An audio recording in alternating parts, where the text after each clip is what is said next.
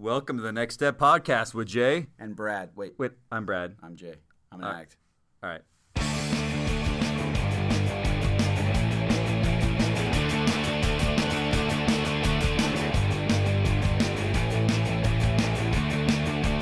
Hey, oh, onward go.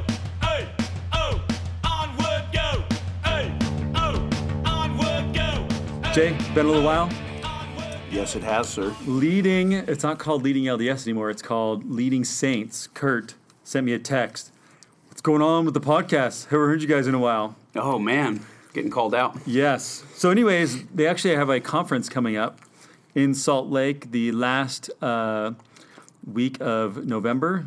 Okay. Um, so, if you're in the Salt Lake area, go to leadingsaints.com, I think is the website. Oh, the podcast is hold, holding one. That's what yeah, but, but his podcast is just part of the training for, for bishops, stake presidents, leaders, church. elders, quorum, presidents. Everything, yeah. right? Yeah, everything. Leaders in church. Basically, Love that podcast. I'll probably uh, still one of my favorites. wreck his explanation of it, but it is, you know, like in the business world, you've got like professional development Yeah. No. for different things. He's yeah. professional development for lay leaders. Still one of my favorite So- ones we've done. So Or other people have interviewed us. That When- was like my favorite. it's an honor actually when having him say, "Hey, you know, Yeah. I miss it." So That's that was what I kinda mean. Cool. Let's crank through a couple news, and then we've got a great roundtable. Uh, Church news. What was? Did you just tell me the other day that church uh, uh, suspended all pagination? Pa- Boom. pageant. Yes. pageants? What do you think of that? Pretty Did cool. you know that, Brian? Brian's sitting here. Brian's gonna be on a roundtable. Brian, did you hear the church announced no more pageants? So like uh, did pageants not. of master, or no, Pageant masters Wait, that's gonna gonna be- be no. Uh, the, The Manti- Manti pat, the- the Hill? Cumorah? Hill Cumorah one. in New York. What's the one in Salt Lake too? Um, I don't know. All, the All right, go on. Yeah. Like Utah, New York. Yeah, there's, there's a few of them around. Um, and it was interesting because uh, I combed the. Uh, Al, what's social media said about that? you know, most people are like, dude, President Nelson is speeding up. Like, it's all about personal salvation. It's not these big grand productions. And only a few people like chimed in on uh, some of them, like, this is a horrible mistake. I can't believe they're doing this. And then you read further, like, I joined the church because in 1982 I went to this pageant, right? I'm like, okay, it's personal to you, but the times have changed. It's not 1982 anymore. Was my take, and like, dude, giddy up, like it's buckle down, like, it's like the two-hour church. Like at first, there was a time in my life where I would have looked at that as, oh, I get one less hour at church. But now I'm like, the point of it is, is and it kind of goes with this, is like, like you said, it's about actual. Sounds like you need Preparation. personally converted. yeah, it's all about personal that's what I'm saying. conversion. Yeah. and they don't want any more distractions. Like no more distractions. Like we're not, we're not here to do anything else besides get prepared and and help other people get prepared. Yeah, because think about uh, Brian. Did you go? You've heard Brian on the podcast once, twice, twice, right? Twice. Twice. Twice. But you went to a youth conference as like a fourteen-year-old kid, right? I went to EFY. EFY. Yeah, Get spiritually like felt spirit there. totally. Got bought the soundtrack those are gone? for the week. No, no, no. My point of that is like you could get like a rad spiritual experience at a pageant, but it doesn't convert you. Yeah, it's not, It not may- sustained. It, it doesn't sustain you. It may switch your trajectory a little bit. Yeah. But it's not a sustaining thing. I don't know. There's other things you can do, like right, obviously, gospel centered in the home. All right, uh, rapid fire on some uh, news articles. Uh, I posted one up on our Facebook page. Uh, religious bigots were right. Virginity before marriage makes women happier. Ooh, I'll post that up on our uh, show religious notes. bigots. Were right, I like. It was kind of a, a play on that. Yeah, I like that. Do you know cocaine deaths hit record in U.S. as opiate overdoses level off? Do what? That cocaine deaths hit a record in the United States as opiate overdoses leveled off. Yeah, I think people we're going to start seeing that uh, effect. It's going to start changing because it has got, became so much harder. It's get It's harder some to get them. Yeah, for sure. Like and the- doctors are being shut down. I sent you that article today about uh, Crazy. do- the lead, uh, lead of what, manu- uh, of, of Oxy, I think, believe it was or something I like that. sent it to you. I read it. I actually read that. what did it say? That's totally true. When I got in my, my car accident about a year ago, I went to the to the doctor and I was like, "Hey, I'm an addict. I can't have any opiates." And she's like, "I wasn't going to give you any anyways." Yeah, Oh. like you, you'd have to have something severe. Yeah, So, so those, it's going to take a while, and it'll probably go through a co- uh, heroin. Actually, that's, That's what what we're we're having having. now. We're That's what having we're heroin, over the last three years, heroin has risen. because it's cutting down. But then that'll probably cycle through and go to some other drugs. Hopefully. drugs. Hopefully. But it's hard to see that. Yeah, Um, did you know? I posted this. This is on militarytimes.com. The military's obsession with energy drinks is contributing to PTSDs. Whoa.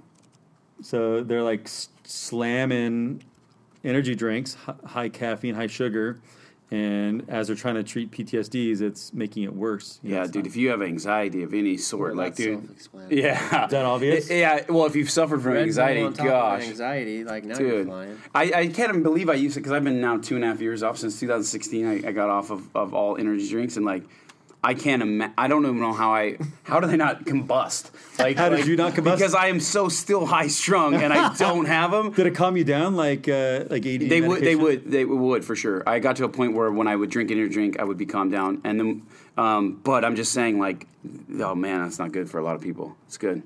All right, uh, I'm going to go through some uh, church news, and we'll wrap this up, and we'll go to Ask the Addicts, plural. Um, six myths Latter Day Saints often tell each other. This is out of LDS Living. Ooh, Um, by the way, I keep emailing LDS Living like, "Hey, you guys should interview us or pi- or like something about us." who's LDS living? It's some like magazine that. Oh yeah, yeah, yeah. Church, like, I've seen. it's- it's I like followed their private- Instagram Yeah, back in the day. They I never got a lot of great. They never them. respond to us. So if you know someone at LDS Living, it'd be kind of cool. Like maybe get our word out a little more. love. Show some They, love. they they interview like people doing Does it not. get any more LDS living than the Next Step podcast? I'm just saying. I I'm don't think joking. so. I'm just joking. Okay, and we I quote your articles all the time. You guys sell Yeah. more advertising I- off us. Yeah. You guys make money off of people going to your website. No, we don't make money off this. We're up late at night. Yeah, help us out. Um, we just want to help people, but we direct people to LDS Living so you can make more money. And remember, I used to copy paste a lot of the posts when I was doing our Instagram for the Next Step podcast came from that. Has- like any of the quotes and yours. as do mine now. Okay, so six myths that Latter day Saints often tell each other about our beliefs.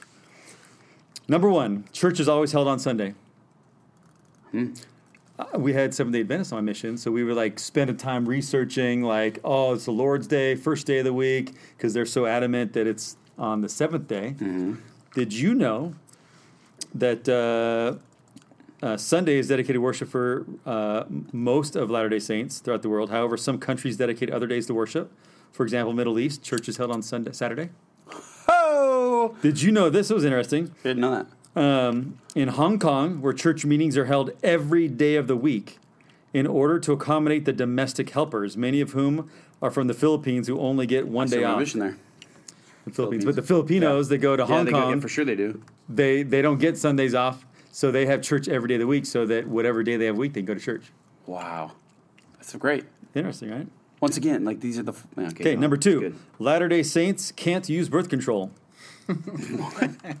Is that something that people say? Yeah, apparently. Oh, all right. Have you heard that myth before? You heard that? I've I've heard that is true for Catholicism. Catholic. but That I- is true for. But I've never heard Yeah. that for. Uh, Maybe it's led to So it. it means we all LD, like we couldn't use condoms because that's technically birth control in a sense. We, we can use them. yeah, I know, Yeah. but I'm saying if, they, if someone really said that, that'd be crazy. Yeah.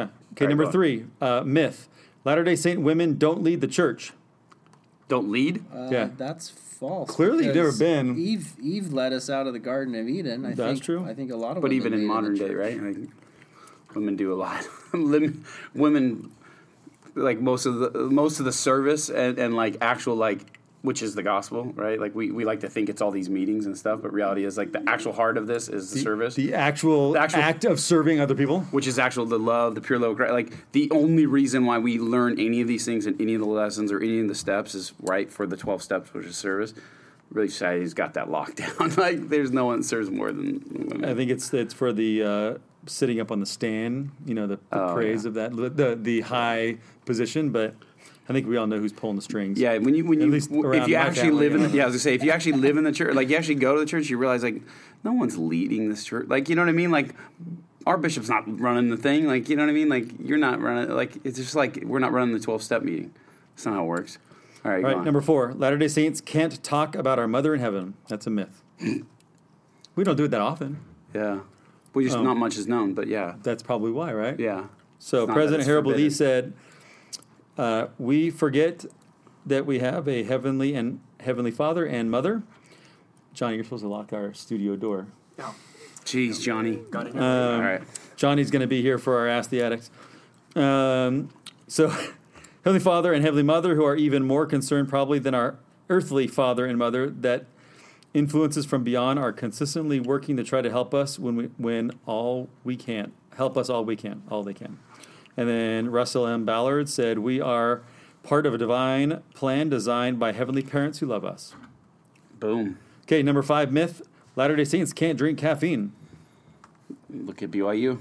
They have that. have They do now, soda, right? Yeah. Huh? But that was new, right? That's new. But but that's like the that was the leverage that I think a lot of people had. totally. They use that on shows all the time. Mm-hmm. They always like to say that. Well, did I, I? I had a guy that worked for me People say that to me all the time. Like, whose "Can you not have wife yelled at him because his Mountain Dew bottle rolled out from under his car seat, and he comes in. I'm like, dude, what's wrong? He's like, my wife just yelled at me, and I was like, why? He's like, my Mountain Dew, and I'm like, she's like, it could have been a beer, and she would have reacted the exact same way. Jeez, that's gnarly. That's kind of funny, Intense. I mean, don't get me wrong. It's not good for you, but right? Neither are donuts, and Yeah, neither is eh, weighing. Uh, neither is your BMI every break the fast over- that I've ever been to in the church. Right? Or linger longer. Everything served is not good for you. All right, so come on. All right, the last one: Latter Day Saints are saved through works alone. Oh yeah, people talk about that a lot. Like I haven't heard that in a while. Well, No, but a I mean- lot of a lot of other Christian religions are saved by grace. Yeah, alone. yes, that's And- what I mean. And we're we're we're saved by grace and by works. Yeah. Well, we believe that like we're not saved by the works by any stretch, but the works are how you develop the, the how you develop your testimony and like yeah, you develop the works. The works aren't for yourself. The works are for other people. So it's how you experience and get to participate in that true love of Christ, which is charity and service and all this stuff. But like a lot of churches, for sure, I've just like Brian said, I've talked to so many friends that are born again Christians that like you guys are. I, in fact, I had a client. Remember, I talked about this Yeah. a few weeks ago. He's like, "Well, you guys are all about the works, right?" And I'm like, "Well, if you mean compared to your church, where all they talk about is the the faith, like meaning mm-hmm. belief, just a mm-hmm. belief, like all I have to do is raise my hand and an altar call and I'm Yeah. saved." Then yeah, you're right. We do believe in a lot of other like But we, I would say culturally, we do have members of the church that that all they, you know, Yeah, oh, yeah, you- they don't apply the atonement and they just work, work, work, work, and work their salvation. Just like the on the born again side, it's all about the altar call, altar call, and not their actions yeah. don't demonstrate anything. yeah. so we have it on both, sides. Yeah, I was gonna say both end of the pendulum is bad, right? Like not bad, but like it's, you're missing the mark, right? yeah. Missing the mark. Yeah. All right. Um, I think that's all the news. Actually, last one. Uh, NPR just came out today. When Oh, adolescents give up pot, their cognition quickly improves. Ding ding ding ding. Oh, well, ding. NPR put that out. What? NPR. Yeah. Dude. Wow, they're, they're I thought they're for pot. You would think You would NPR. think, Yeah. When adolescents, it was probably Wow. it was a study. Oh, So a study published Tuesday. That's Whoever- today. This is hot off the press. whoever posted that for NPR is getting fired. Journal of morning. Clinical Psy- Psychiatry finds that when adolescents stop using marijuana, even for just one week, their verbal learning and memory improves. Dude, I went from being illiterate to the dean's list. Put it that way. Well, Smoked pot since I was 11. As soon as I tried when I was an adult and off pot, straight A's. I've got a, a, a one of my students is a very top level surfer, and uh, you know the stereotypical. If you're not from California, you're like, dude, what's up, bro? right? But everyone who surfs at a very high level, they're very clean, very healthy. At least today. Yeah. And not. And I and I was asking him like, what's the real deal? Like, what are the, what are the what's the what's the kids doing nowadays? Yeah. And he goes, he didn't even say dude, but I'm gonna say it, dude.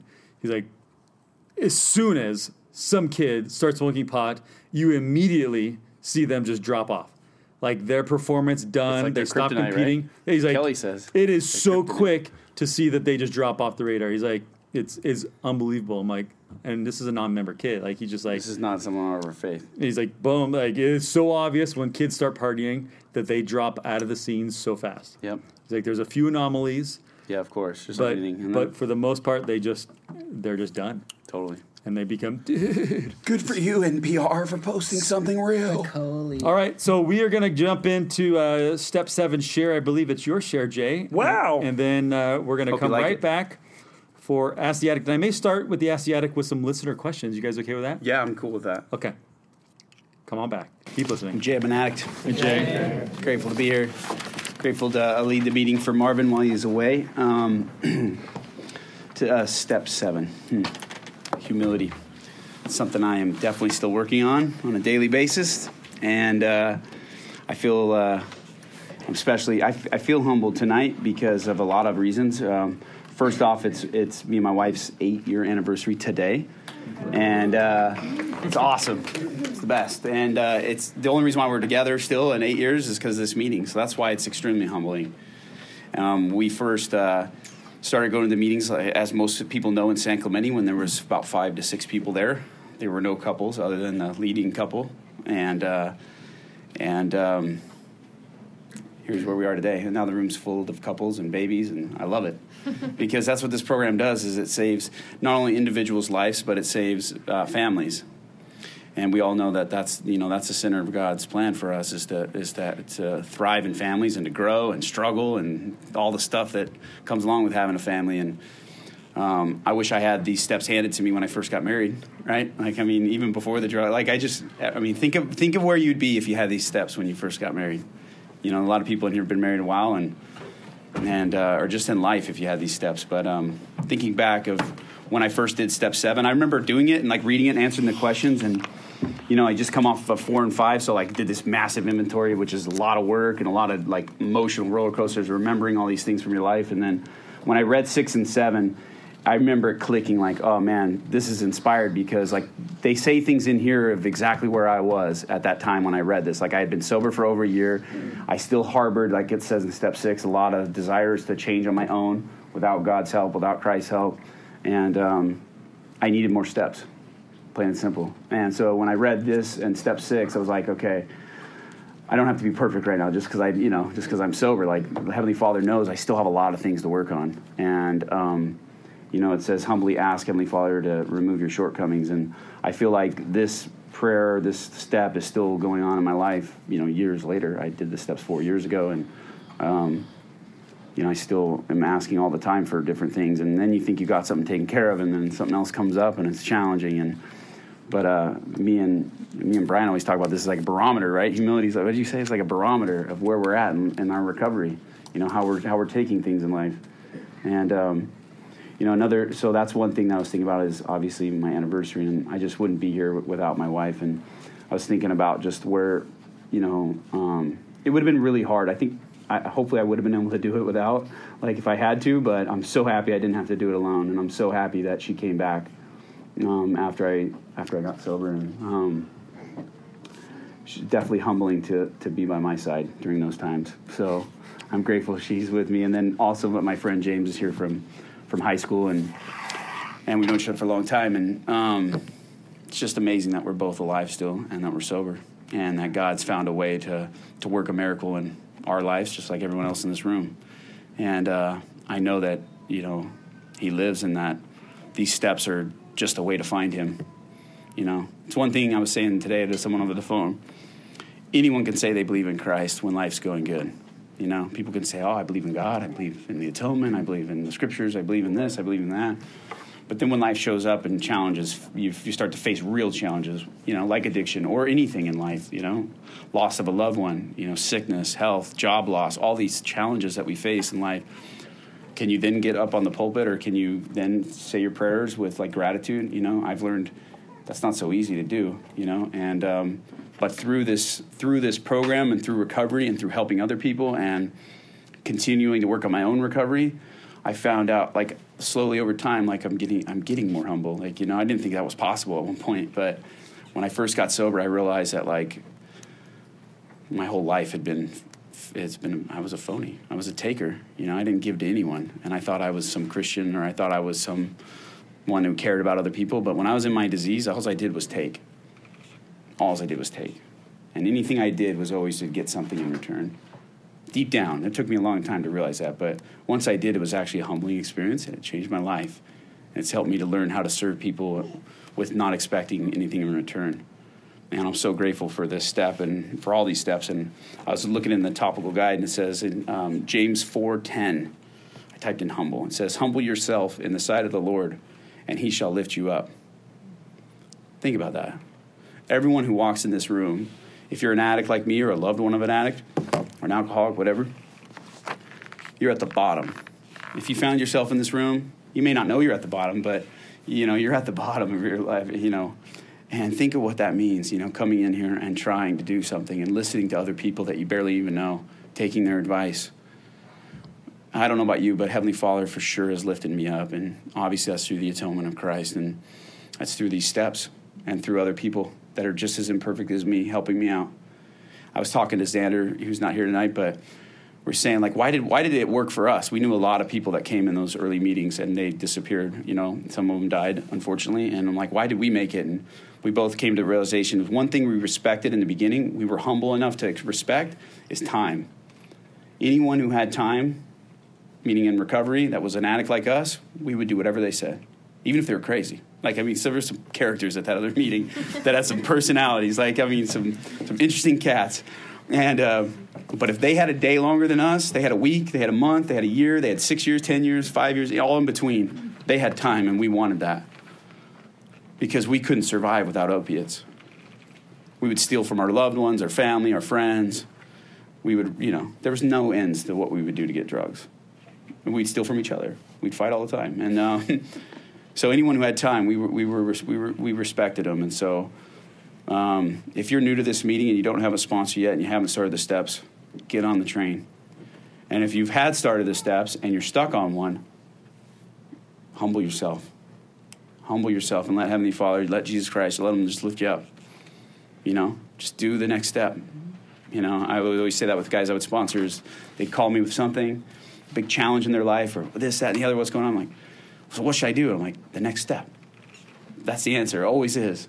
And then when time you're done, you're not complete in life, but you kind of get it. You're like, oh, okay. I got to go back and find humility almost in everything. I got to find surrendering in everything. I got to find being honest in every, you know?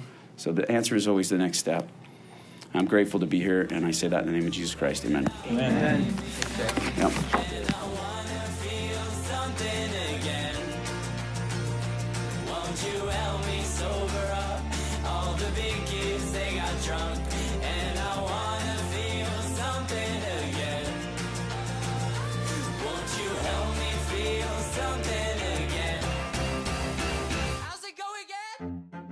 Ask me. Addicts. All right, we got a Plural. shoot. Okay, yeah, we're gonna record on this. Um, I just dropped it on the wrong uh, GarageBand feed, but I can move it down lower. You sure? Yeah, easy, no problem. Okay. problem. I know you're a Um, professional now. I am semi-pro, Semi pro. But pro to me. Give me dude. prayer. If we can do a podcast, any chump can do podcast. Anyone. Except well, Jay. Except for me. Anyone but me. There's actually And, uh, quite a few LDS podcasts. We're part of this uh, this group in Facebook. We are?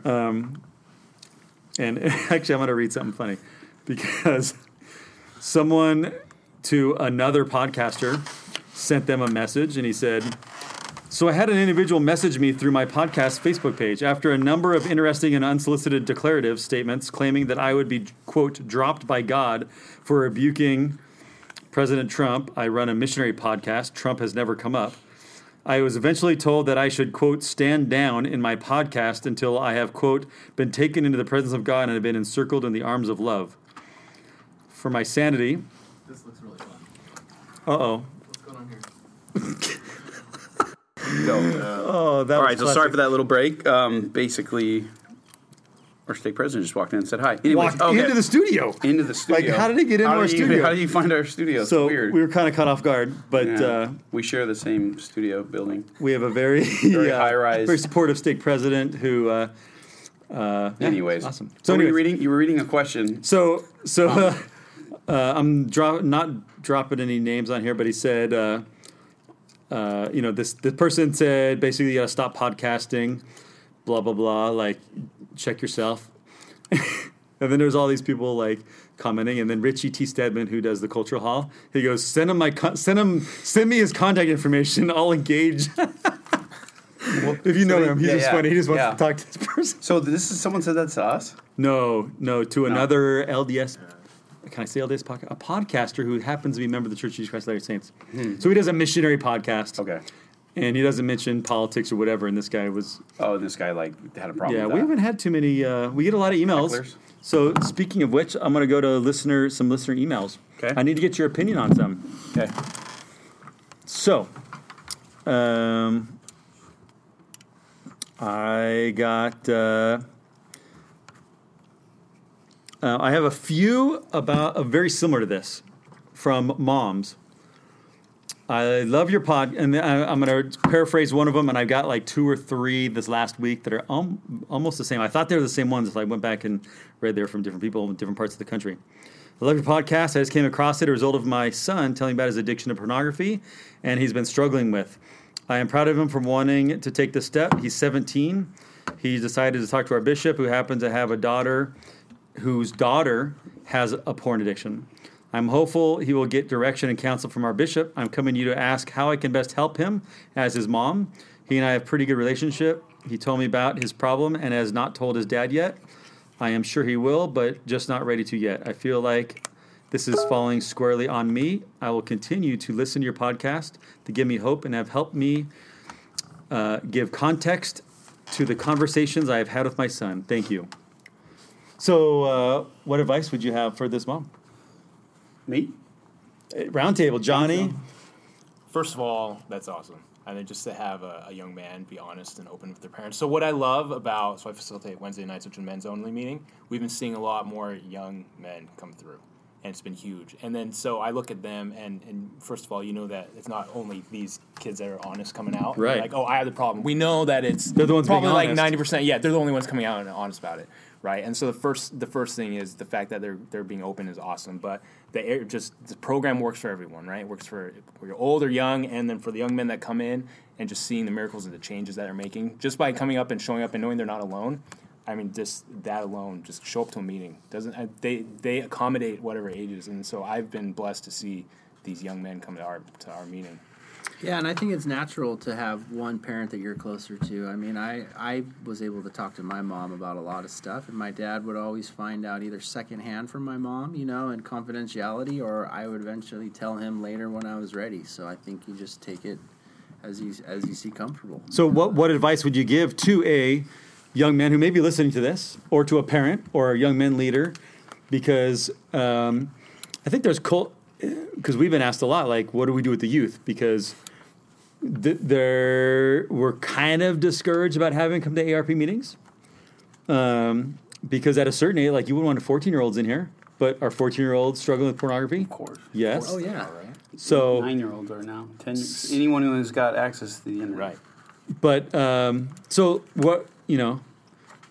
What if you if you're a young man's leader and you have a 17 year old, 16, 17 year old boy go, hey, Johnny, I've heard you mention this and a few times. What were what are like three or four key things you would tell him to do?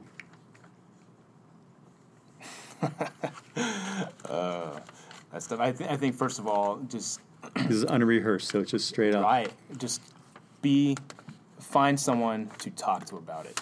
Whether- it's going to be someone that has you know a friend that that is also open and in the in the faith. Right. I think I think getting it out is is key. Just the the worst thing you can do is just to think that you're alone and you're minimizing and you got this because you don't and, and it'll just it'll just go worse. So I think just the, the number one thing I don't have four things off the bat, but just Okay. find someone that you can confide That's in. That's the number one thing. one yeah, find someone to confide in that. You know what's interesting? As I was talking to uh, a couple uh, tonight, actually, um, husband is uh, struggles with uh, some drugs, ha- has struggled with drugs and pornography, and she said, "You know what? I'm more comfortable if when I am ready to share. I think I'm more comfortable sharing t- or breaking anonymity about the drugs, but not the pornography." And I said that you're not the first one to say that, probably not the last, but it's pretty silly that that is the case because we're not born innately wanting to get high. And we're not born like looking at an alcohol bottle and go, "Oh, I want to have that." That's just not happened. It But has to be sold to us. Yeah. it has to be sold to us. That's why they spend so much money on it. But Marketed. we are born with sexual desires. We would not be procreating without it. and yet that's, an still the biggest shame. dichotomy there. right? It's it's it should not be surprising at all that there is sexual uh, uh, temptations, and now with the plethora of pornography on the internet, that it's like, what if everyone had to go drink booze or or get high? Like before you graduate high school, you're gonna try every drug and and drink uh, before you graduate high school Right. Your body naturally doesn't want but that. but you better not get hooked on it, right? We're gonna, but every teenager, every adult for that matter, for that matter, is going to be exposed to pornography, Yep. and and there's a natural be like, we're supposed to we're, we are innately sexual beings. So um, we can't solve that on this podcast, but it's just interesting. Hopefully, the culture changes because e- even this couple, she's like, I don't know why, because I know I understand it, but it's still there, and I don't understand why it's that way. Is it the culture? Is it me? It's a shame. I think it's, It's- the adversary. yeah, like if the adversary controls us with addiction, and if you don't happen to be a person that he can't control with addiction, then what's the next best thing? Shame, shaming mm. other people and judging other people. You know, the, the Bible, the all the scriptures talk about what that means, right? Like to judging other people and what that will mean for you in the last days. And I definitely don't want to be that. I'd rather be still repenting of things. So hopefully, your major things are done. But I'd, I'd rather be saying sorry than like having to like stand in front of and like, oh man, all those people I judged or whatever. So I think it's a way for Satan to control the normies of the world, like you know, like and and and uh, when I say control, because when you do that, you give up the Holy Ghost. You do just like you do in any other sin, right? Like you can't live in unholy temples, and if you're walking around judging people for because they sin differently than you, then I promise you, you're gonna eventually like you're just not going to be in a good place. Just as much as if you were looking at pornography. Maybe not. You, that's the scary part, though. Like with stuff like that, is because it, the the it's a slower, gradual slope rather than a, a steep slope, right? With drugs, like you start It's a- using heroin, uh, you're probably going to die really quick, right? Most statistically, you don't see a lot of heroin addicts that are in their 90s True. right? Like so, roaming the streets, and um, and sa- same thing with those who are self righteous, right? You, but it's the reverse. I mean, you see a lot of people that have made it to their 80s and 90s, and they still have missed the mark. They're still missing the point. Well, I think we try to scare people from sinning. For sure, we've talked about that before. Yeah, yeah. the culture of like, I'm going to scare you to not sin, and then Yeah. we've made sex bad. Sex is awesome. And people used to do that When you're drugs with married. us as kids. Like, I mean, Yeah. you know, like uh, you know, all the commercials. But like, if we feared death, and we none of us would do any of these things that could kill us. We don't fear death. Like, that's not really what any of us fear. Like, we don't really know how to live. Like, that's we've been sold these lies of how to live, and and that's where the challenge is. But anyways, so yeah, my, my biggest thing to that parent is, you know, get this manual, read read the spousal manual, the loved one. Yeah, the loved one would be great. and, so and, and just to, so you can learn about it and start attending meetings, listening to this podcast, and, and other learn all you can about addiction. If you really care about your loved one, whether it's your kid or your spouse, um, you're not going to judge them, which it sounds like this mom didn't. You're gonna you're gonna pick up all the knowledge you can on it, so you can do everything you can to not make it worse. Okay, great advice. One more, and then we'll get an it. So, uh, Brand J, love the podcast. Uh, been going to our local podcast for a while. Um, Local meeting. local meeting. I say podcast? Sorry. Yeah. Local meeting for a while, and I I am an alcoholic in recovery, but I feel our local meeting is becoming more. You know, most of the people sharing are sharing about pornography addiction, and I feel that it's not. You know, I'm losing touch because you know they're at home looking at porn, masturbating, and I've lost a lot due to my alcoholism. I may may lose my wife. I've got criminal proceedings pending due to un, DUIs and DUIs and things like that. Uh, you know, uh, should I feel this way? Should I go to another meeting? stuff. You know my opinion. John, let's hear Johnny. Why are you guys Brian, laughing? go Why are you guys laughing at that? What's your opinion on that? And then we'll ask Johnny after. Because we have mixed meetings in the Yeah. church, right? And, Listen, and listen, we're we're addicts and we're we're selfish. We're selfish about what we want to hear. We're we're selfish about the solution, and a lot of times we don't want to. We want to listen for the differences, and we want to. We want to, you know, we obviously we want to focus on ourselves and our recovery, but I think, I mean, it's hard to tell someone not how to feel. It's I've always hated it when someone says, "Hey, don't feel that Uh. way. This is." You know, like you shouldn't feel there's, that there's way. all these pornographers here at the meeting, and there's only one alcoholic. You know, well, if if everyone's grasping the atonement of Jesus Christ, then no one should be. It shouldn't be a how many of how many of this addiction is here, and, and how many of this addiction. You shouldn't is even there. notice it. If Yeah.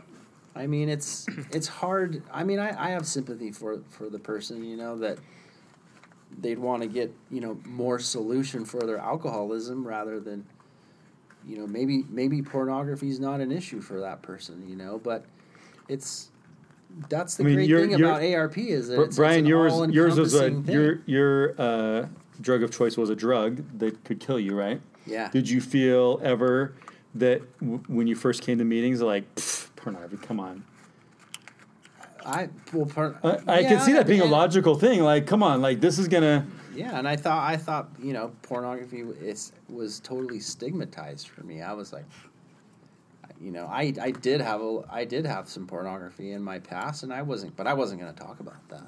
Okay. You know, so yeah, I was very focused on the drugs and the alcohol, and I think that was crucial to take care of that first, and then, you know, as I got more honest, then eventually all that comes comes up. But Jay, you mentioned a few times of you know like you're not as bad as all these people in the room.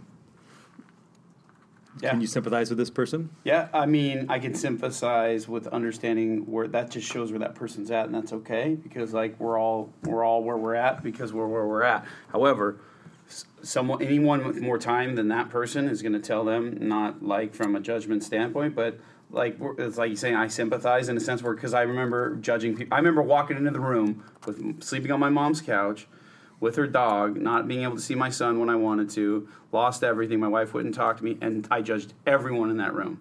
So I can see where someone, you know, it's sad to me though to think that someone would, um, like Brian said, he said something very key there. He's like, if you really get this program and you, you start to really apply the atonement and understand it, I don't know how you can still have those thoughts. So it just shows where that person's at, and that's okay because I was there, Brian was there, we're all there at one point, maybe or maybe not. Some people I know, like I mean, even with Johnny, because he had multiple, and I had multiple too. But um, Multiple addictions. what yeah, yeah, yeah. By Of course, I was. multiples? I'm just an addict, and that encompasses everything. But like, dude, this whole thing is about overcoming the natural man and your ego and and all the thing, all the weapons of wars. And there's many, right? Some of us we have our guns, we have our knives. You know, think about weapons, right? Of a warrior would have. That's a sinner, and so. Um, May- Maybe that's why I focused on to. Uh, well, tonight our meeting was on step two, yeah. and our podcast is on step seven. But it hit me really, maybe because I knew I was going to read this email from this person. That step two says, "Come to believe the power of God can restore you to complete spiritual health." It doesn't say physical health because we've had people come in whose body's wrecked Yeah. from the drug or alcohol. doesn't say I'm going to get rid of all your warrants. Do- doesn't Yeah. yeah um, and so it doesn't it doesn't say a lot of people do like you get miraculous health recovery but some families don't get back together some spouses Don't. leave some kids will never talk to you again Yeah. Some some judges sentence you regardless if you are starting your Alcoholics Anonymous or coming to meetings. You know.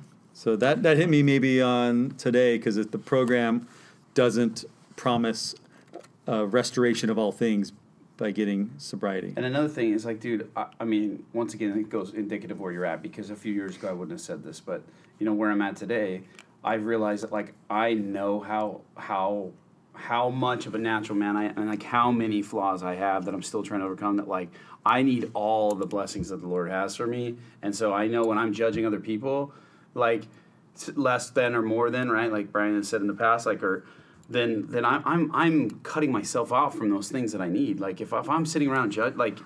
Dude, I mean, the scripture says clearly, like you judge not, we judge the same judgment, the same judgment you give towards other people, the same. And, and we're not even. Sometimes we justify. Well, I'm not judging them. I'm just stating the facts. Or I've said the exact words. Or I'm not. I'm not condemning them. So that's not judging.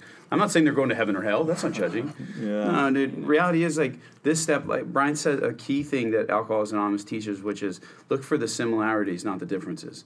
And in the beginning, we're all about the so differences. advice because All all of you said when you first Because come to a that's what meeting the adversary wants us to think. He wants us to see the differences in everything. The differences in his plan versus God's plan, Satan's plan, all these pl- things and the differences. And so this world is all about making people different, right? You're an individual. Everything, and everything from youth, especially for men.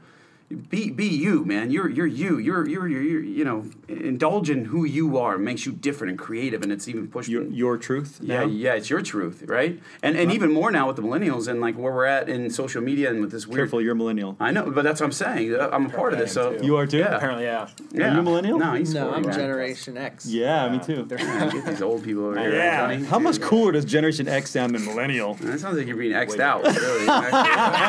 Millennial sounds like I'm the new age. See how I compare it? See how I compared Yeah, it? right there. I compared I was comparing. Sin mine's See? better than yours. Yeah, and so we just yeah, yeah, judging people because they sin differently is silly, and um, this person probably does not mean to do that, but start. The solution is to this person who wrote the email. Cool, cool that he asked it, right? Totally. So the solution is to this Or she. person or she. Yeah, I don't know who it is. I didn't tell didn't tell me who it was, but um, but I saw the text earlier or the email earlier. But um, you know, is is start going to these meetings. Uh, if you're already through the 12th step, hopefully you're not still thinking this way because you're, you're every meeting you go to now from now on out is to find the newcomer and try to help them. And yes, it can be for you, but for the most part, we're trying to serve other people now. And um, if you're still new, though, start looking for the similarities next meeting that you go to. You know, start looking for ways that you may have, you know, empathy for that person. Right, the the greatest thing, the solution that comes as a spiritual health, right, and and be res- restored from that. But it's finding empathy for others. I had z- none of us in this room that were addicts had empathy for anyone. We didn't have empathy for ourselves or anyone else. And so, Yeah, look and for that. share and share about your alcoholism. Yeah. you know, share about it, get your frustrations out, and then the next time you're you're in a room and, and someone comes in and they, they mention alcoholism, reach out to them and and uh, and help them. as the normie in Don't the just room, stop going. Yeah. as as the normie in the room, I see all the similarities. Yeah. And, and on a high school level with the high school students, I, I see similarities for video game addiction and social media. Like it's all, it's all It's all the It's same. all Like, the that- that's what I wanted to say. Like when, when I came in and when I first started, I mean, I, I felt like well, there weren't that many um, the marriage sex addicts, right? And so I've actually been able to watch the meeting kind of shift, Yeah. similar to what this this person is talking about. It's like, oh, I feel like it's just turned into a sex addiction, right? And so why I came in, same thing, thinking, well, I'm the worst. I was comparing on the other side, right? It's like, well, the scriptures say if you're gonna if you're gonna rank them, which is dumb, you don't rank sin, right? But it's like, oh, this is the most serious versus adultery, and then you know, and then you know, it's like murder and then adultery and all that stuff. So I came in, same thing, thinking, oh, I'm worse than everyone else. No one else has has my problem. All this, because I wasn't. I was just comparing. But then, what was the beauty of it, and, and, and Brian hit on it so beautiful, so perfectly, was when I started listening to everyone. It was you know the, the heroin, cocaine, alcoholics. It was all the same. It was all the same. When I really listened to the to the to the solution in there, to the people that were actually actively working the steps and were actually making progress in recovery, it was all the same. It was all the Solution atonement. the same. The solution was the same. And for me, that that was all I needed. When I finally was able to break that barrier and just say it's it's not about where I'm at, what I've done, what this other person's done. It's we're all doing we're all in here for the same reason. Right, and then, and even sometimes in the meetings now, we won't even identify like, oh, I'm an alcoholic, I'm a sex addict. We just talk about addiction generally, and we all we're all speaking the same language. It's the same. 100%. Yeah. Boom. Okay, thanks, guys. Let's get on to what I wanted to gather you together was to do a roundtable on sponsoring and sponsorship. That is something that uh, that again ARP culture. It doesn't really. It refers to a trusted advisor in the book, mainly because this is program is pretty new um, throughout the world, and there may not be people in recovery. But sponsorship is definitely the culture in our meetings here. Definitely the culture of a, any other twelve step meeting there's a sponsor sponsoree relationship um, and so i've learned that from i've learned that from observing different meetings within the church that those meetings that did not have that culture people did not get recovery they got 100%. they got weeks or months and it was a constant cycle of relapse and as soon as sponsoring started coming in then people started to get traction and people started to get months weeks years and meetings grew um, so I got a list of questions, and I want us to to jump in.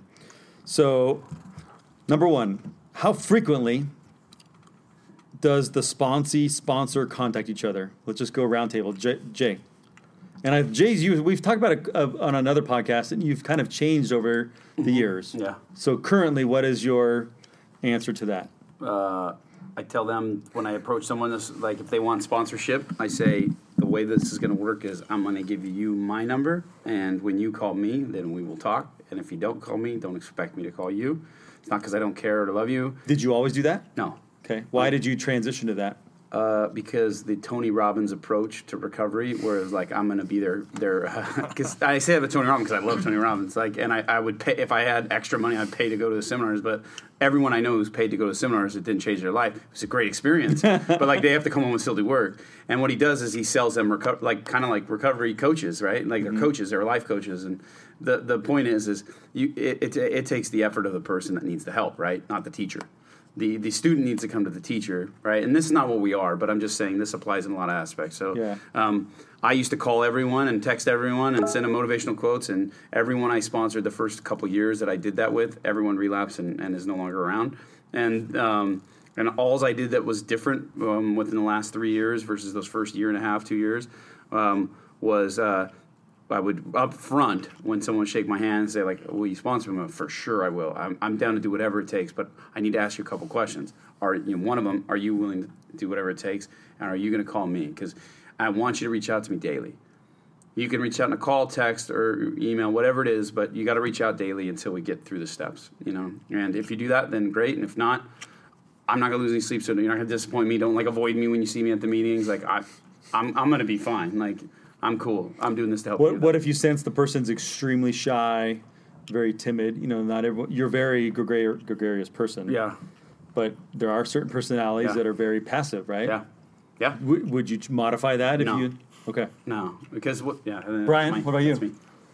I've I've reached out to the more shy people, um, just on my own on my own prerogative. I've you know I've said, hey, how you doing? Um, but it is mostly up to the sufferee. Do, do you set the ground rules in the beginning of that? So generally in our meetings, Yeah, it's- it's, it's- after the meeting. There's the meet and greet or the the linger longer where that conversations are happening and and someone may say, hey, would you be you know how's a sponsor work? Do you set the ground rules pretty quickly in that relationship? Yeah, and it all comes from a position of love, and it's and it's here's the book. Step one, start with that, and you need to call or text me every day, and then, you know, and then it's on them. Okay, Johnny. Absolutely. Uh, no ground rules. I kind of just try and, um, I don't want to say wing it, but uh, obviously, uh, I think what, what Jay said is really, really important. It's, it's, it's not up to me, the sponsor, to try and reach out to them. As, as much as you just want and hope the best for these people, you want Totally. everyone to succeed in the fund recovery, but y- it's it's not up to we're not doing You anything. you We're can't them- want it more than them. Right. Is that what you're saying? right. Or it's just it's not up to us. We're not the one saving people. We're not the one carrying them through recovery. It's they ha- they have to find it on their own. But uh, what what I find is I have reached out, not be, not, but it's never checking in like, hey, are you are you sober today, or what are you doing today, or like, did you read scripture today? It's never it's never from a, a, a stance of like, hey, I'm, I'm holding you accountable for anything. It's more of when I've been prompted to share a spiritual thought or something like that. But I 100 percent expect them. Hey, if you're struggling right now, if you need a little bit more of a to ramp it up, you need to contact me every day. What, Check in. What if what if the sponsoree would say, "Hey, Brian, I need you to call me every day. I really struggle at lunchtime every day. Could you do me a favor and call me at lunch?" Yeah, I'd be wary about it. I mean, I, I, my heart wants to say case by case scenario, but Okay. then my my intellect's saying, you need to not baby. You need to not. Okay. You need to. I, I saw something firsthand with Jay a few weeks ago where we were visiting with a gentleman who finally got finally admitted that he was an alcoholic, and and it, it was the first time I met this person, but it was it was uh, it was known known to me that everyone around this person knew he was an alcoholic, and but it was a time where this guy had a had a moment of clarity. He was probably drunk at the time. Jay was he? Um, but he said he basically was saying, "I need help. I'm willing to get help." And and I know Jay because I know he's driven people t- three states away to go take him to recovery. And Jay, like, all right, are you willing to do this? Are you willing to do this? And immediately was like, well, not now, maybe in a couple weeks, not now. And Jay kind of backed off. And it was interesting because I know Jay's a salesman. Like Jay Could could easily close have. Jay could have got him in my truck and we could have been at a facility within an hour. We know the contacts, we know who to call. Jay could have easily, and this guy would have like, sh- oh, oh, okay, but Jay didn't. He backed off, and I and I was I asked like, why? Like you could have, and what did you tell me? It's not ready. Yeah, it's not. Yeah, it, it, once again, you can close it, but it's like it's. I used to have the highest close rate when I my first sales job for alarms, door to door. But I also had the highest in the office of petition, canceling. and and I remember getting a call from my manager the one time. And this goes into this point right here. He said, "Well, you." He assumed right away, "Well, you got to be shady then. You're you're lying." And I said, "Well," and I said, "Well, you can come with me." And the only thing is, I actually don't have to lie. I'm like.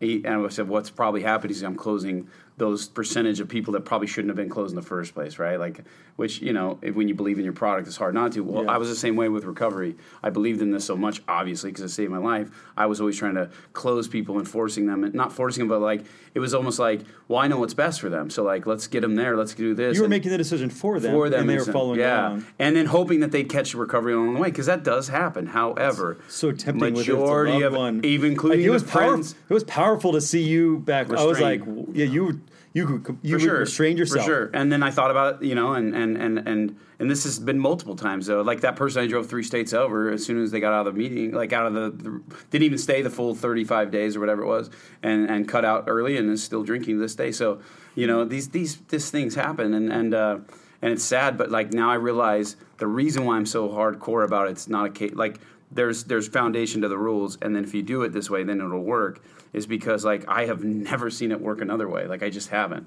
Like people, a- anytime someone gets sober from this thing, which kills more people than anything else, right? It's because that person is willing to do whatever it takes. And if they're not ready to do that, if they're 98% in, they're not going to make it. Especially when we're talking about severe, like you're at the end of the spectrum, whether that's sex, pornography, drugs, alcohol. When they're at the end of the spectrum of when death is on the door for all of the addiction, then dude, they got to be 100% in. If they're at the beginning cases, teenagers, things like that, it's different, right? Because it says in the big book, if we could have stopped when we were young, yeah. So Okay, so you're saying if you were uh, back to that 17 year old on our news, Yeah. would you probably reach out a little more often? Uh, yeah, yeah, because at that point, there's they if they've only been indulged for a few years or a year at that point, like dude, uh, they're, they're not necessarily de- doomed for the rest of their life of having to go to meetings, like right, like Yeah. th- that's like a case by case, right? Okay. But now, like You made it sound like me and bad. Brian. You made it sound like bad going to meetings. no, no, no. I mean, I mean, no. Well, I just meant like Well, you you mean. don't have to. Yeah, have to. You have to. Don't have to be so damn rigorous. You know, like Yeah. it's intense. Like this is like it's not a joke. I mean, we take it as a joke and we're all pretty casual about it. But dude, like we were all, all, all three of us sitting in with you today. We're at the close of death, like in our addiction, and, and we will go back to death. The neural networks are locked in. Yeah, You know? yeah. Okay. Okay, next question. How do you go how do you quote go through a step with a sponsee once they've completed one? So, what's the process of hey, working the steps, go through the steps, Johnny? Yeah. So, What's your process? so uh, my process, uh, and I, I just do what was modeled after, after you know what I learned. But Which is through- which is so in, like I think it's so cool is if you're a sponsor, you've been sponsored, another sponsor. Like Right. there's this family tree back to Bill and Bob, really. right. Really is. So There we really is. good or bad traditions, right? But Yeah. either way, so I mean, it, again, every time is I, I don't know if I've done the same way with any with any sponsor. Okay. but uh, traditionally, right, the framework is you sit down, you go through the, the back of the book, right. Of each step, there's a work. Yeah, there's those blank some spots where you right? you fill it out. and we go through some of the some of the uh, some of the questions. Not all of them. But hold on. So, question: Do you go like read it to them and have them answer it, or have We'll they filled this out already? Yes. So they before we do it, they would have already had to have gone through it, been working the action steps, filled out and done the work, the homework, right? And then Okay. we'll meet and we'll discuss the action steps and we'll discuss the questions out of there. Not all of them, but usually just Do you whatever I'm select a few, or I do. I spiritually select. prompted I to go just through it? I, I try and prepare, and before I'll just read through the questions and in real time. I'll be scanning and I'll be like, I think we should talk about that one, and then I'll ask them about that question Do you start with a prayer? we, every time. Yeah. So the format we sit in, we we can, and then we start with the prayer and we, we jump in the steps. Anything different, Brian? I have done it almost different with each Oh, sponsee. Yeah. Um, some I've sat with for each step, and When, when you The- meaning the they're first- answering it with you for the first time? no, they'll they'll do step one. So- they'll, they'll answer the questions. Okay, so consistently they go home and answer these questions on their own. but sometimes Hmm. I've I've had them do steps one, two, and three, since those are Okay. decision steps, and then I've done gone over one, two, and three with them. in one sitting. in one sitting. Four is always done by itself. Right. Five's always done by itself. Um, six and six, Six and seven can done by it. yeah. Six and seven I've combined before. Eight's entirely on its own. Nine's entirely on its own, and then 10, 11, 12 are more just discussions with them. They're self-explanatory. Okay. Um, they can That's- be yeah. grouped together. This is good to take That's notes. No, if it's- you're it's in different. recovery, you may want to push pause, rewind this, and take some notes on this. That's good. Jay, how about you? I concur. Um, Anything to add? Uh, yeah, it is when you when when you when it comes to the step work, it is for sure. That's a little more case by case because the reason why the phone, the reaching out to you is such a big deal is because you're helping them break isolation. They most addicts have a habit of isolating, right? All of us do. So the day the the rule of the daily contact is not because we like the rules and we're like, ha, I want to make them feel the pain I did. You know, no, it's because like we had to. I had to get like see- you you know everyone sees me now six years into it. I promise you that first year, dude, I wasn't telling anyone my problems, and I was acting all the time. Like I was the actor, right? And I wanted to be the director and the actor, right? And so um, when it comes to this, I even my me doing the steps was a little unorthodox. I actually did my fourth step with my sponsor in the fifth step. So like I had done most of the work, but I wasn't completed. But I was sponsoring someone who was eager and ready and like felt in his heart I had to be a sponsor. And so, and most people don't know this, but like I sat, I sat with my sponsor and finished the four step, and it was a long meeting. Like you know what I mean? Like which I don't necessarily recommend to anyone to do it that way, but for whatever reason, that's how it worked with us. And um, and I and I had the benefit as, as if I did it by myself because I felt the relief. You know what I mean? I've, I've, there's never been more I needed to talk about. So. Um, I- so it can be case by case because it was case by case for me. Like it was different. I, I I've haven't sat through those, but I imagine. I mean, you're dealing with life and death, spiritual life and death, and physical life and death. Totally. That if you call upon the Lord to help you, you're gonna be helped. One hundred. And if you had experiences where you walked through and you were like, you planned to talk or ask something or dive into something, and then you were prompted to focus on something else, Oh, absolutely. I, I think just all the time. I, I while we're talking about this, I, I can even remember times where we didn't even discuss the, the work in there, and we just went sat well, together to sat go through together this. to go through this right in the whatever format we decided, and then we just go right off into here. This is what you know. These are my experiences. This is how I felt. This is what helped me. How have you seen this in your? And then just it just turns into a discussion. It's just But they had to have done the step prior. Like Right. they, what Johnny's saying is a lot like what we, I, I've experienced too. Is it, and I won't meet with them.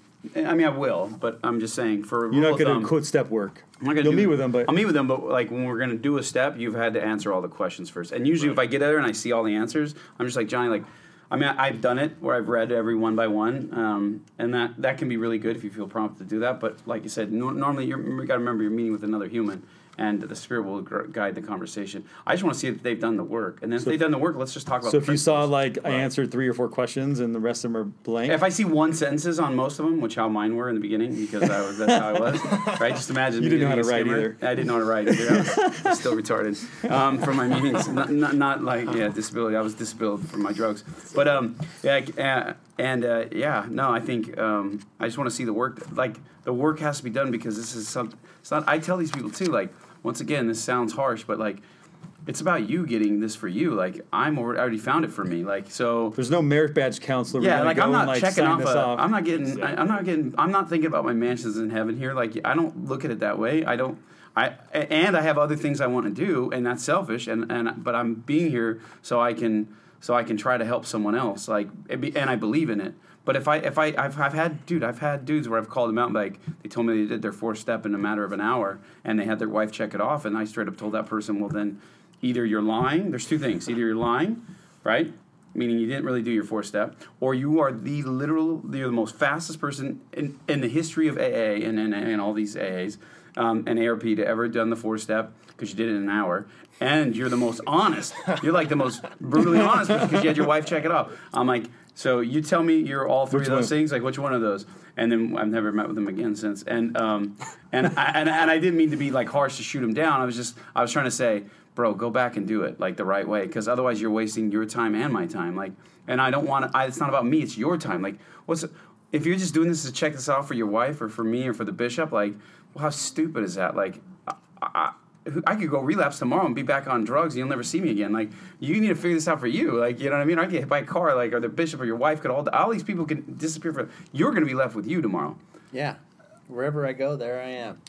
And that's that's the whole reason why you got to be so broken, and and the pain of the solution is Before you're even willing to Right. consider doing these things. yeah. I mean, if if you're not completely Yeah, you're not going to want to ready, This. then What are we this doing? is a lot of work, you know. It is. And, yeah. uh, I've told people to go back and grab. They, they show Yeah. up with nothing. I'm like, go. Oh, I write it in a separate book. I'm like, go grab your Cool. other We'll book. grab that other Go book. grab the other book. and Let's see. Oh, I left it. I'm like, okay, we're gonna have to meet another week then. Like I've, I've been because I think you can gauge and through the discussions and through Yeah, the relationships. course. I mean, of course, you can gauge where, where people are at.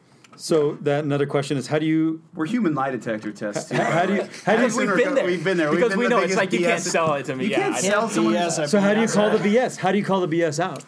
That's the next question: is how do you I'll let them say. I mean, I, when you like I sense I'm when you brutal. sense some BS? I, How I do go- you- I call them out. I'm like, either you're foolish.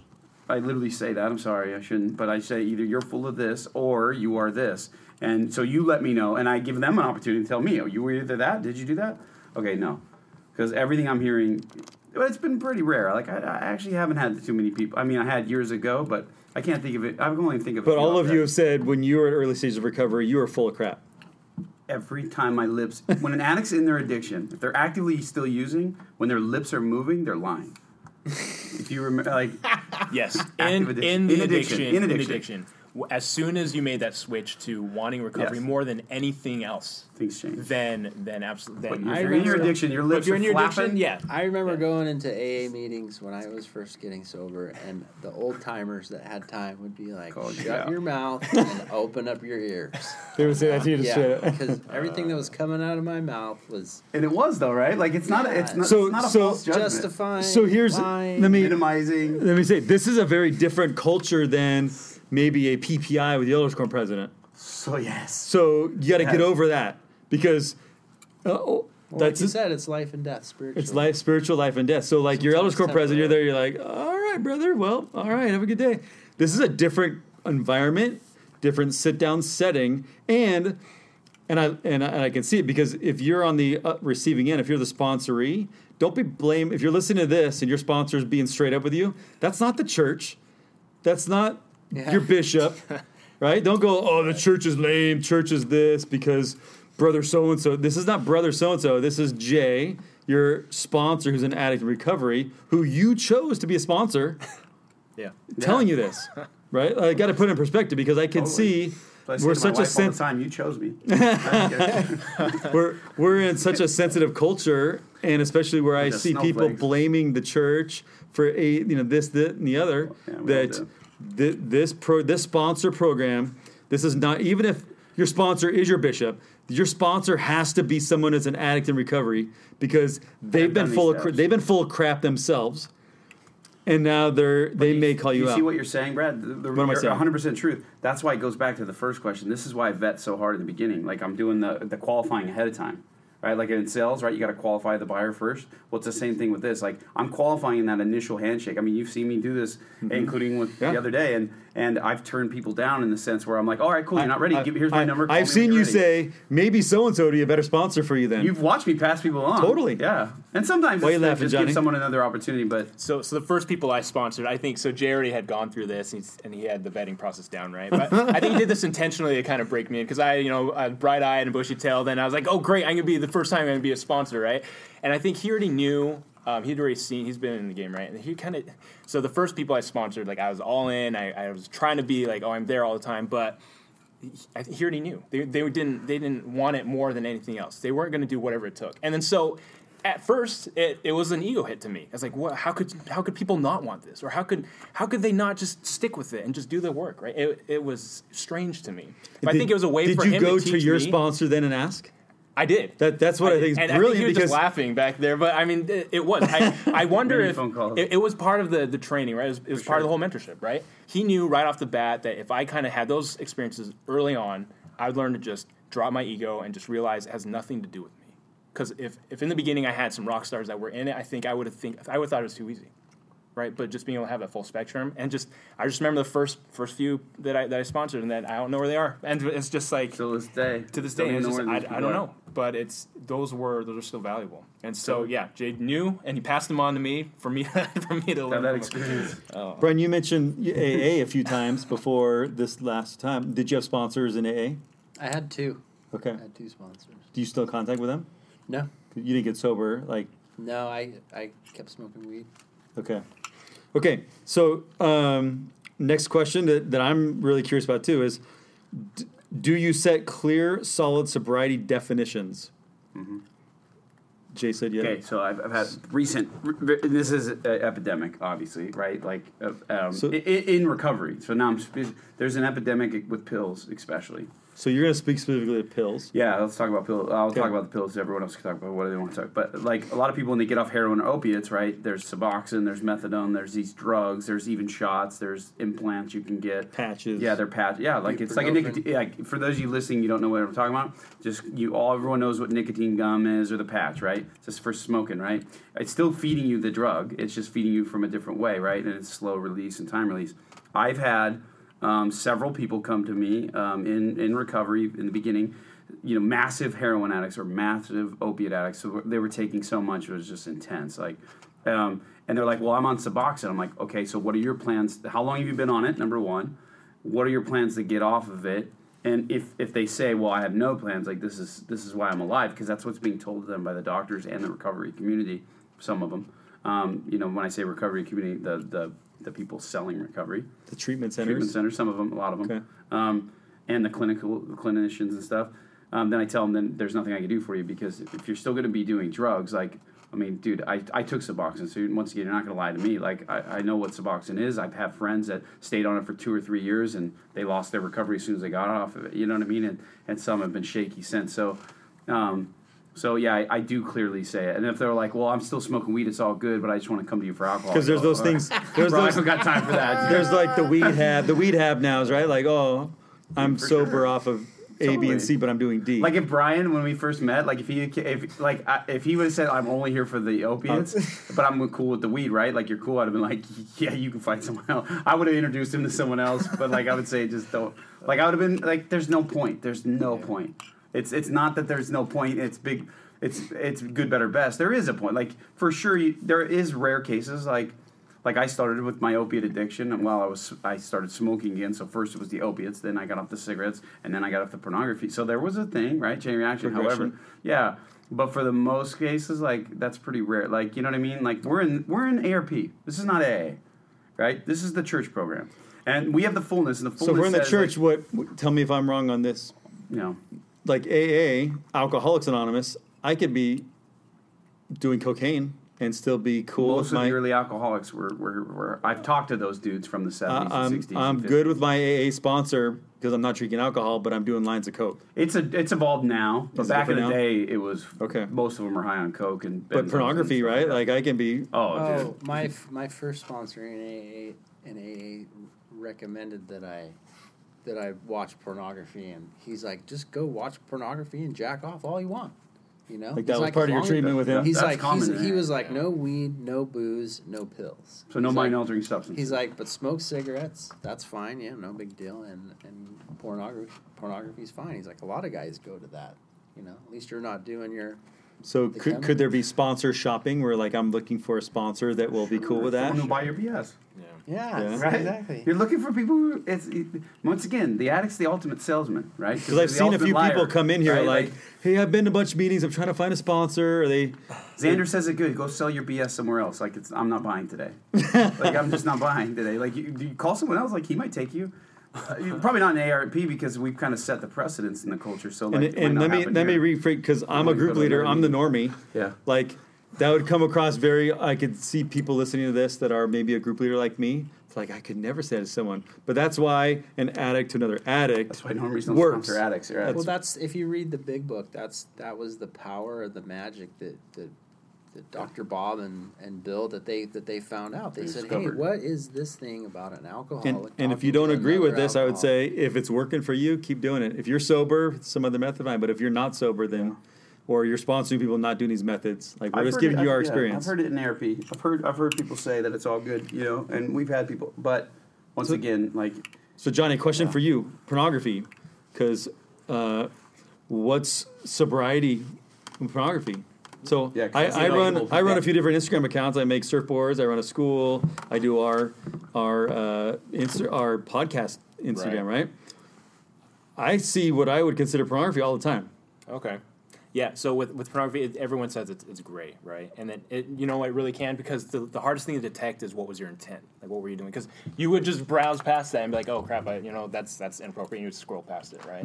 And what what I've found is, fortunately, with a lot of people, and this is we go back to like calling out the BS, right? It's like, oh yeah, I had a hard week or I screwed up this week. It's like, okay, what would you do?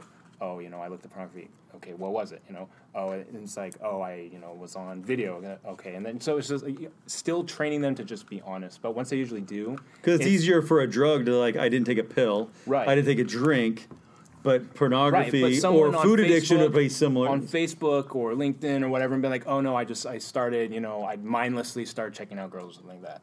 It's like at least they're open, and that wasn't, you know, you could call that a slip, but it wasn't. You're not out there uh, intentionally seeking pornography, right? Do so does it? pornogaphy addiction for your sponsor? Does that always include masturbation or just looking at naked pictures? Um, provi- naked picture. Yeah. So, un- unfortunately, I don't know, unfortunately, but generally, it's it's one or the other, right? And if you're not being honest and you're still, let's say, oh, you know, staring at you know Victoria's Secret or whatever, and it's like, oh, that's not. The rest of the world maybe wouldn't say that for pornography. We our stance is that is right. It really Okay. modest and but. If you're not gonna get honest about that, you're gonna keep that in. Eventually, it's going to lead Yeah. down to what you would finally call pornography. It's the same slippery slope that everyone's danced. It's you're pushing these boundaries, you're making justifications, and eventually the truth always comes out.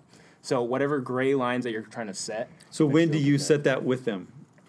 Like early, like first meeting, couple meetings. You know what's funny? I don't Could- actually. I don't actually set and say, "Hey, this is not okay." What I say is, for me, I don't watch Okay. rated R movies. I stay away from these things. I don't want anything.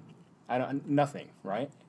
Nothing, no- nothing that could even be construed as, as, as pornography. No, nothing inappropriate, right? So I don't even watch those things. And it's, I think that example, right, is I don't know. I, it's it's been interesting to not say, hey, you these are X and Y, or these are things you can do and can't do, right? And most of the time, I rely on them to be honest with me. Yeah, because with Like, they set their if- own- If, they- you like, like Brad, like we've mentioned this before, right? You if you set a line with addicts, Talk we're gonna go up to the line and we're gonna sit and play with the line. You know, Yeah. it's like, hey, that that that barbed wire fence is electrocuted. You You're can put your gonna- finger around the line and You're not gonna even walk near it. You're gonna be like, okay, it's a, there's electric current running through there. Well. Johnny, Jay, and I are going to go up to the electric fence we're going to start playing with it. We're going to see how much we can shake it before we get shocked. We're going to start figuring out what the threshold is. Okay. You know, So it's better for them to self-identify these Yeah, things. so you figure it out. So instead of you telling them, "Don't watch our movies," "Don't do this," "Don't do this," Because those are the triggers, right? right? So what Johnny, what they're saying is, is even though with the drugs you got to separate it, it's still with pornography to a degree. It is too, and but once again, it's the same thing with the drugs. When I say that to someone, I'm not saying this is the rules of ARP. Mm-hmm. No, Right. I'm saying this is my experience. If you want me, my sponsorship, this is the only thing I know how to do. Like this is how I know how to get sober, or this is how I know to get sober, then gain recovery, and then live a fruitful life. Is these things, and I've had to, and it's it's expanded, right? I'm completely different today than I was six years ago. December will be six years, then you know, six years ago in, in my sponsorship and what I think, you know. I used to, dude, my first year, I didn't think porn, I was just like the AA guys. I didn't think porn was the issue. Like, that was a symptom of my issue, right? A symptom of my addiction, right? That wasn't really my addictions and stuff. But now I realize, like, there's, yeah, for sure. I mean, I gave up social media, rated R movie, like these things, like, because I realized that it's all encompassing, like I told you. Yeah, so I agree with them. And you got to let them identify it because it'll stick. If, if, if you're being told what to do, it goes back to with, like, I don't go up to the addict who and say, "Hey, do you want me to sponsor you?" By the way, I'm willing to do whatever it takes to help you. Yeah. So here's my number, and, and give, let me give you your number, and I'll call you all the time.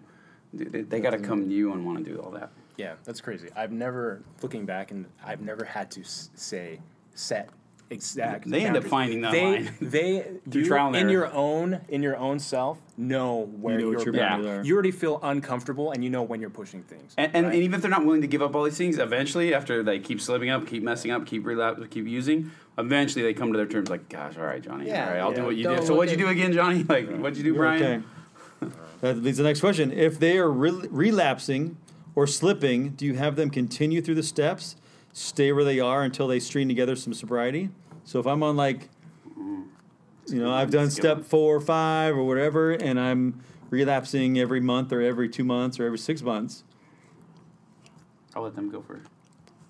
it's a tough it's a tough thing to do. I had I had a sponsee who we got through the first three steps, and then he did an awesome step four. We felt like he got everything out, and in step five is when you talk about your step four. So he did a very thorough step four. Then at step six, he just kept relapsing. And so, is it does he need to go back and do a, another thorough step four? Well, he kind of got everything out. So looking back, it was really like step one, two, and three that he needed to go back and redo. So Okay. we went back and re- and started over at the steps, and when we got to step four, we just briefly talked about his step four. So you again. started over so again, but like- you're able to go quicker through the steps. Discussion. yeah, because it's usually it's usually a specific step that they're not grasping. For, in my experience.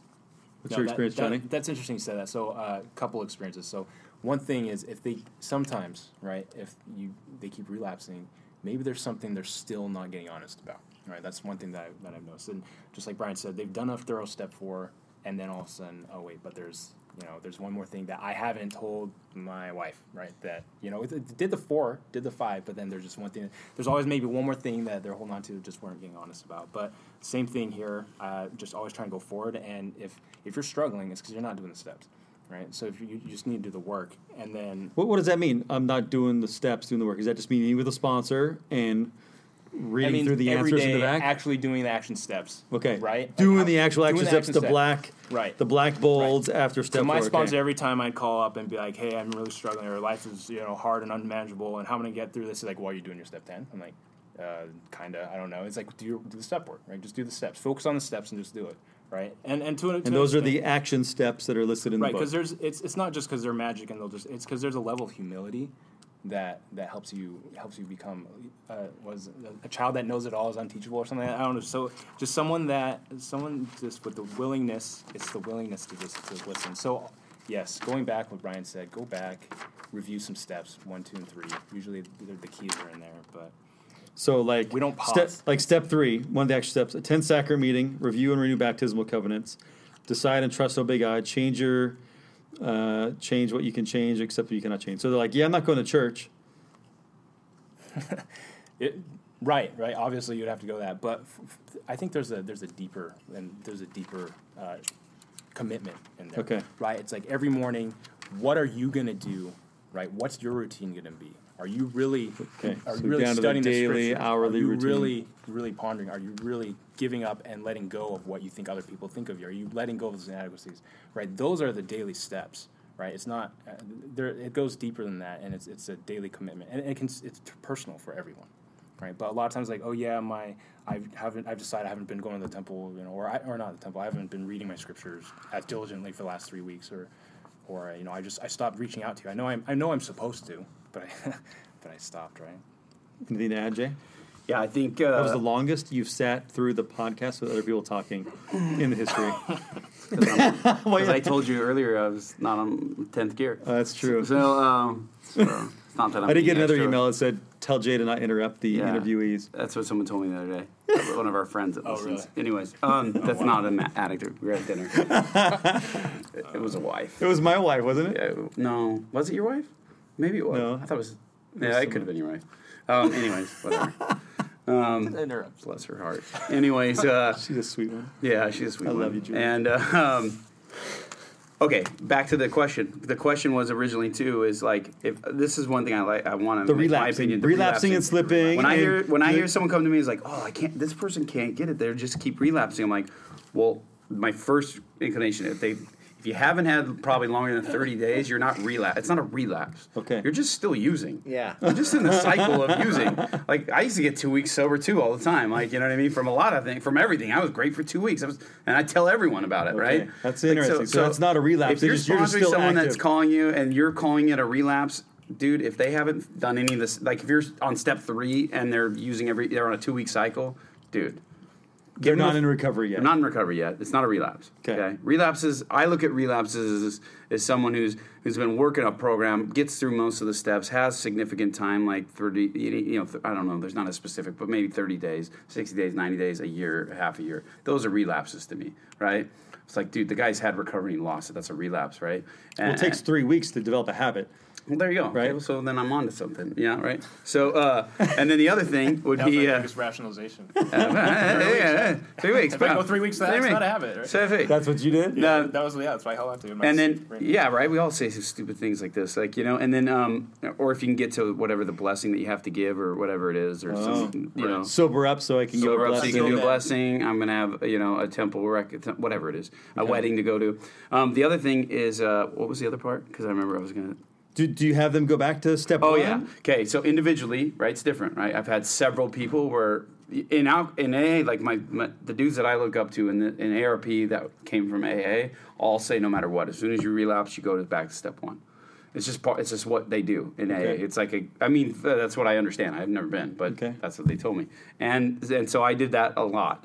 However, there's been cases where I'm like, once again, it's a long period of time, and it, it's really had nothing. There, if I don't feel like the spirit really has told me, there's been se- several different people where I knew for a fact that they were like, I just the spirit was just like they're still not being honest about something. Like that, They were that's holding on it. to They're holding something on to something, and sure enough, the spirit was right, and eventually that person confessed of more things. And what do you know? Their their resolve to withhold from temptation, you know, to hold back from temptation was stronger after that. Once again, it goes back to honesty, right? And um, but then there's been other cases too where. Um, if I didn't tell them to go back to step, you know, one and start all over again, or step four, like they got everything, everything's good, right? They've already done all the steps or most of them, um, or all of them, let's say. Um, it's usually like Johnny said, it always goes back to step one, It may, one, two, and three, but usually it's one. It's like they're still not honest about probably some triggers in their life. They're not honest about maybe so, like if it's porn, social media. If it's alcohol, then it's like they're not honest about hanging out with coworkers after work. You know what I mean? Like it could be a million things that are their triggers, right? Or not going to church. Well, dude, guess what? If you're a member of this church and you you've committed, it's like they say in AA, like good luck trying to live another like. You know, head full of A and a belly full of booze is a horrible Oh, it's combo. the worst. It's the same thing with a church member. Hmm. I've seen a lot of people I've looked up to in this program get sober through ARP. The irony, they'll get that, but they won't go to back to church on Sunday. But they'll come to the church building for ARP. All those people ended up relapsing. I knew of, and people had had significant time, two, three years, get their whole life back together, but they didn't keep their covenants. This is not AA. So if you're listening and you're like, dude, what the heck are they talking about? Dude, this is go to an AA podcast. It's not an AA podcast. This is what we know, you know, has been given to us. And um, so it is case by case. However, generally, if if if they if if you started sponsoring two weeks ago and don't, it, it wasn't a relapse. Okay, like That's it- probably the newest thing that I've learned is like that's you haven't you're not a relapse. You're just not sober yet. Lexi will come to me all the time and say, "Oh, I just talked to so and so's wife, and I guess he relapsed." I'm like, "Did he have recovery?" Like, I never thought that person had recovery. It was like, "Well, they've been coming for a year." I'm like, "Yeah," and they picked up a newcomer chip every other month. Like, I mean, that's. I, I'm not trying to be. phys- I'm just saying, like, that's not recovery. Gotcha. You're still in the cycle of addiction. Have you ever dropped the sponsee? Like you said, I'm not Like going to it's sponsor hot. Drop it like it's hot. No, um, Xander's the one who told me how to do this. The three strike rule, and this is years ago uh, because I used to be. I thought I was a savior. I had a savior complex in my recovery, just like I did on my mission. And You we wanted to save them. Well, it's, it's it shows a righteous intent. Like Mm-hmm. usually, people who have a savior complex are actually really good. They care a lot. However, they care people to death. Right? They they're the smuggler, the smug. They're the enablers. They usually are codependents. Most addicts are codependents in their recovery in the beginning, because they they, they feel so And grateful Johnny, they're you mentioned saved. about your ego. Like Yeah. sometimes your ego, like Well, sometimes I'll feel that, good yeah. about myself if I can get. Well, it does feel good naturally. So why would you want to do it more? yeah. But then sometimes you're just you'll do whatever it takes. You know, once again, you're like, yeah, you got to figure out where it's at. But um, the three strike a- rule, the three ahead. strike rule is is is big. And and um, if someone if someone keeps relapsing, right, like the, the month, sixty days relapse, boom, boom, relapse, then eventually, or or it's even not even to that point. Like just say they're not doing the steps that you're asking them to do, right? Like say you felt prompted to tell them what to do here, here, and here and this is not in a meeting this is your sponsee and sponsor right so you've told them specifically to do something it's like on the mission when they say you drop an investigator Yeah. How- we all They're know not making commitments. when we transfer to areas you get this freaking book and you're in your mission and it's like people have been in there for freaking 20 years and it's the same investigator the board's still talking to it's like dude that person hasn't kept a commitment in 20 years and yet we're still wasting time as going there it's i remember the the, the elder coming you know the 12 apostles coming to our mission and telling us to remove them. And as a convert, I was like, how can we remove these people? These are the Lord's children. But dude, I get it now. Because guess what? If I call you and I spend my time with you, and you're not serious, right? And you're not willing to do what it takes to get recovery, I'm missing. It's opportunity. You're an economics major. It's opportunity cost. Yeah, there's right? someone else you could be I'm lo- out to. Yeah, I'm losing opportunity over here. And and and the Lord Lord has all these people ready. Are you Brian sure there's ready. enough people within the church that are struggling with addiction? dude? I thought you're the only ones. Yeah, yeah, uh, I know, man. I got the only three people in the Only entire. three people. That's what I'm saying. So I tell people, like, drop them. Drop them in two seconds. And why? Because I promise you, if you're still eager to serve someone, God's going to drop Someone another person in your lap that's ready to. That's Brian and Johnny who called. You know, Johnny walks in. You saw that we saw that happen. Boom. He just here he is, and he's still here today. Brian calls. He's still here today. Now, if I was sponsoring you were- 17 other people, I wouldn't have like. You wouldn't have had a time. time. Or maybe I would have been different. Or there's a lot of things. You know, it's opportunity cost. We don't know really the effect. I do think that if you're in a humble, humbled out, you will be inspired. To You give him three strikes. Listen, this is your first Okay. strike. If- and you actually tell them that. Yeah, Like, your- it's your first strike. Two more times, I'm going to have to drop you. And the reason being is is because it's not working. And I'll usually say it's not. It's not like I'm saying you're a failure and I don't want you to come. Like you should find someone else because obviously you don't like my solution I'm giving you, and I want you to have sobriety. I really do. So I'm not. I'm not dropping you because I'm. I want also just to save someone else. Mm-hmm. It's because like, dude, I want you to be. If I, it's not working, if our dynamic, you don't like what I'm telling you, Yeah. call Johnny. Call him. You know. You know, you have to find someone I didn't sponsor because Because you guys all three have very different personalities. Oh, yeah, yeah, but You guys, we do. Yeah, yeah, right. You guys all three have very different personalities, Yeah, and so I can see some that that would get along with Johnny and wouldn't get For along with you, Jay, or get me along and with my, Brian. my sponsor would there was a couple dudes in the beginning in san clemente there was only one meeting right so there was only a little group of arp there was eight of us that were solid and so anyone who walked in there was a lot of dudes we'd pass off. Like he would he would try it first with mike and then mike would pass him to me and then back to james. James always seemed to get the, the at the end. He'd get the people that like none of us wanted to work with and i'll try. You know what i mean? And then it wouldn't work either because his, once again it's not about the sponsor. Like it's not usually people who are shopping sponsors like that. It, once again they're just not ready. Like Yeah. it doesn't work out. Brian, you relapsed. Twice. twice. Um, did a question for you is you you came back and and shared that with the group, the home your home meeting. Was that advice from your sponsor? Was that a per, in, in Yeah, at both times. Uh, it was go share about it, take a newcomer chip, and and move on. did, did you want to follow that advice, or you're like, can I just keep this a of secret between us? Of course not. The first the first time I was first time you're wrecked I was just oh my god, you know, it was, hor- it was horrible. Speak up to the mic. because you had a miraculous ch- ch- like Yeah, I thought I was cured, and then I and then I was humbled real quick, and then I didn't like that, and but it was my ego not wanting me to to get honest and and share with other people. But you know, the second time it was like more of a learning experience, and so sharing that was like a strength. And not saying I'm never ever going to relapse again, but I'm doing good ever since, you know, and. I don't know. Relapse. Relapse is part of recovery for, for some people, and for some people it's not. And Uh, that's a it's a scary thing to say, and as a normie, you're like you don't want anyone to ever relapse. But you say it's part of recovery. But I also hear people say it doesn't need to be your part of your recovery, Totally. but it is a part of recovery. I'm sure. I'm sure. Here, that's a, where you're going with this. I'm sure. Even though Brian's had that be part of his experience, he wouldn't want any of his sponsees to have to go through that because Yeah. he. We're the rare. We're the like. This really is a like anyone who's alive today in recovery is a freaking miracle. Like you know what I mean? Like remember the statistics of people who die Yeah, from this. yeah. So so he we were never wished that upon and say like, hey, it's all good, dude. If you relapse, it's all good.